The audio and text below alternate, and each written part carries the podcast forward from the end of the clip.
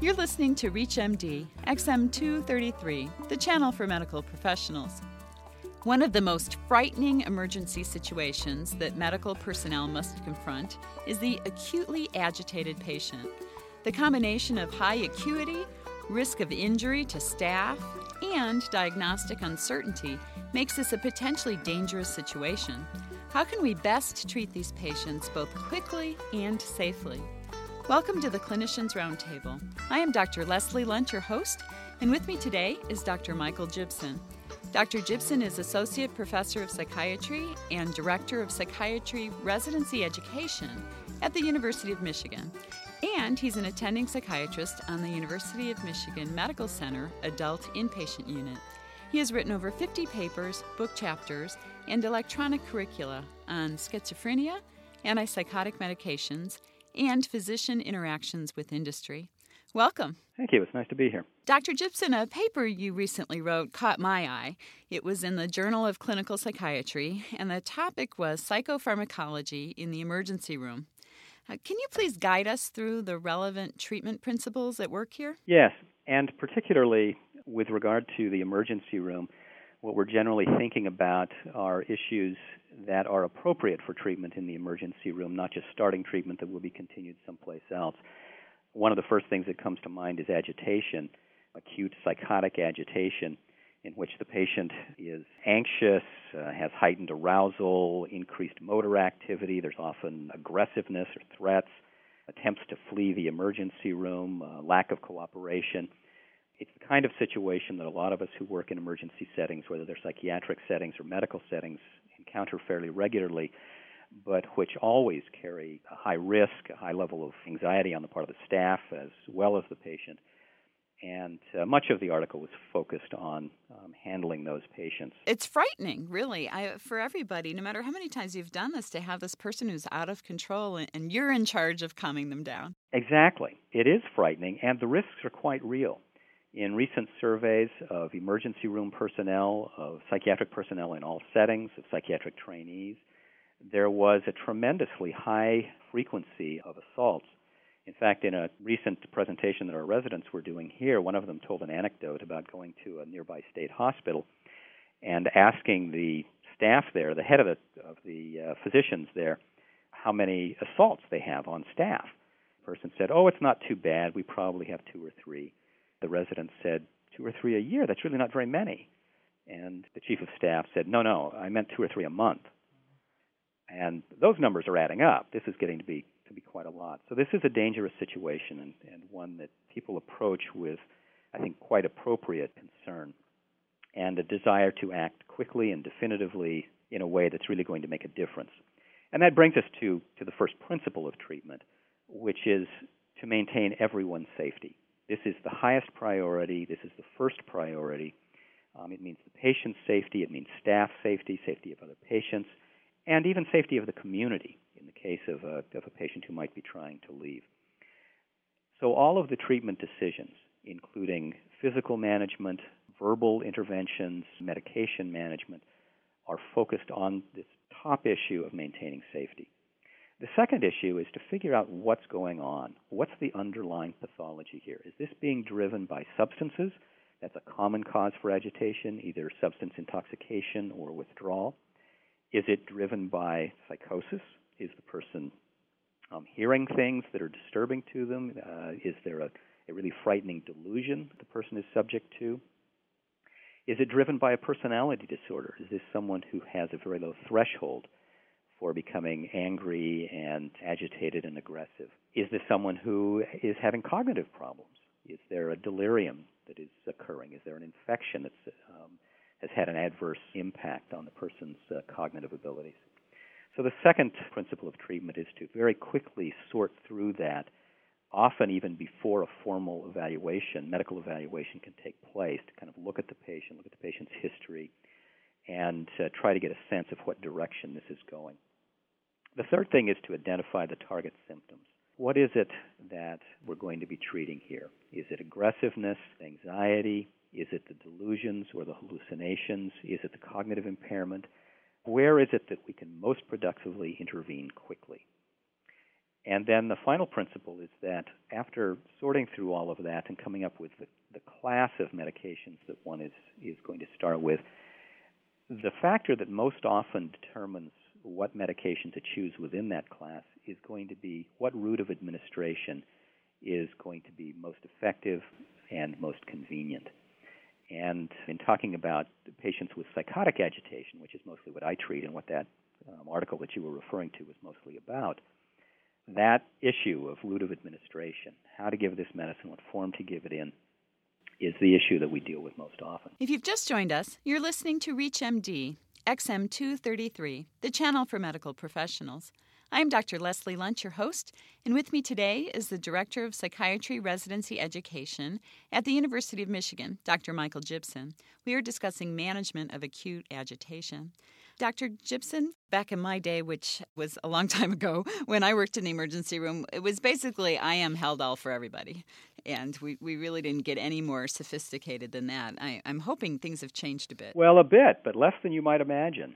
IM Haldol is still probably the most common medication used in this setting, probably not the optimal medication. And so, even though things haven't changed much, they probably ought to be changing. The only downside of the Haldol really is the side effect profile. That uh, there's a high risk for extrapyramidal side effects, Parkinsonian side effects such as rigidity, acute dystonic reactions, muscle cramps, mainly of the head and neck, which are very frightening, potentially dangerous for the patient, may occur. And some of the newer drugs avoid those side effects and so spare some discomfort for the patient. The advantage of, of the Haldol, or haloperidol, is that it's readily available. You know it's always going to be there. You could be working in just about any setting and ask for it, and nobody's going to respond, well, we don't have access to that medicine. And that may not be true with some of the other ones. I prefer not to use it, however.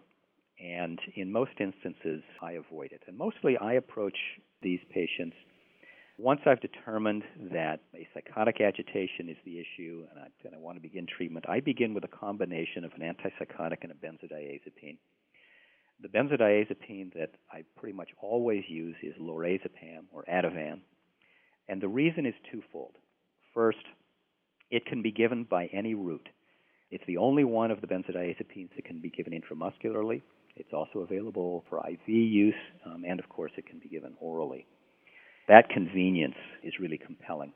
It has another advantage, though, in that it's very cleanly metabolized. It has no active metabolites, and it's metabolized in liver cytosol rather than liver mitochondria, which means that if the patient has enough liver function to be alive, this medicine is going to be metabolized at the same rate as it is in everybody else. So you don't have to worry about the medicine hanging around a long time. So it's a medicine can be used without a lot of concern for for medical issues. And I I tell the residents that the first principle of of emergency room psychiatry is that there's no psychiatric emergency that isn't completely alleviated, substantially improved, or at least not made worse by two milligrams of Ativan by any route.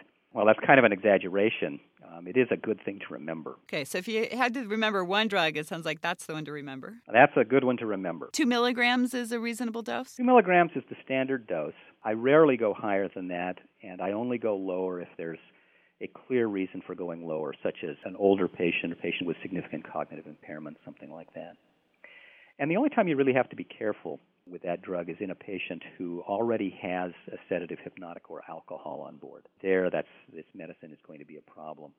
If you're giving it intravenously, which I rarely do, but if you're giving it intravenously, then you have to be very careful about respiratory depression. But if you're giving it orally or IM, those side effects are quite rare relative to other medicines, it's about as safe choice as you'll find. Lorazepam can also be given sublingually, which maybe not in the emergency room in this kind of acute agitation, but certainly in a in a physician's office. I think that can be can be a huge advantage. Well, there may be times when that's appropriate, even in this kind of a setting, if a patient is is not terribly cooperative. And you think that you might be able to get them to open their mouth long enough to pop a pill in there, to get them to pop a pill in there, but but where they're too disturbed to go through the organized activity of taking a pill in a cup and putting it in their mouth and taking a glass of water and drinking it, where you're concerned about whether they're going to be cheeking that medication or not, um, the fact that it's absorbed transmucosally can be a real help. Which actually brings us to, to the second medicine that I generally use together with the, the lorazepam, which is one of the newer antipsychotics. And I generally prefer one of those that has a disintegrating oral tablet. There are currently three medications that have the uh, disintegrating tablets um, aripiprazole uh, or Abilify, risperidone or Risperdal, and olanzapine or Zyprexa. All work really well. The disintegrating tablets have the advantage of requiring an absolute minimum of cooperation on the part of the patient. Unlike the lorazepam, though, they are not absorbed transmucosally. They simply dissolve, and the medicine has to be swallowed and absorbed through the GI tract. So that's something to be aware of that uh, the patient has to be able to swallow. But it's been quite rare that I've approached a patient with a with a syringe in one hand and one of these disintegrating tablets in the other, and a sufficient group of staff around me, and have said to the patient in as gentle but direct a way as I can, you know, you're just very disturbed right now, and we need to give you something for it. And I have this pill. You just have to put it in your mouth and let it dissolve. That I'd like you to take, and that's what we'll use if you're willing to do it. If for some reason you can't or don't feel you can do that, we do have the shot available, and we'll give it to you that way, but we'd rather you take the oral medicine. And probably 90% of the time, even with very disturbed patients, they'll look at this situation, realize that they're going to be getting that medicine, and they'll go for the oral medication. For the antipsychotic medicines, there's not a huge difference in the time of onset of the oral and the injectable medicines. For the lorazepam, there is. Lorazepam has a, a, peak blood level at 30 minutes after an intramuscular injection and about two hours after an oral dose. And so that may be an issue. And there have even been a few cases where I've given an IM dose of the Ativan but have gone to the oral dose. Generally, I'll do the same, the same mode of administration both ways. And can you give us a dose range on the rapidly dissolving antipsychotics? Aripiprazole tablets are available in 5 and 10 milligram size. We usually go with the 10 milligram size. Olanzapine, likewise. Uh, the 5 and 10 milligram size are both reasonable. I'm about 50 50 using either one. I think either dose is reasonable. I generally go with the 5 milligram dose because it gives me a little more flexibility in dosing later but there's a lot of data on the 10 milligram dose. It seems to work well without a lot of side effects. Well, thank you so much. I feel like we've just scratched the surface, but you've given us some very useful information, again, that would work in the emergency room and I think in our outpatient offices as well. You're welcome. We've been talking with Dr. Michael Jibson and discussing how to manage acute agitation. I'm Dr. Leslie Lundt. You've been listening to the Clinicians Roundtable on ReachMD XM233, the channel for medical professionals. For comments and questions, please send your emails to xm at reachmd.com. Thank you for listening.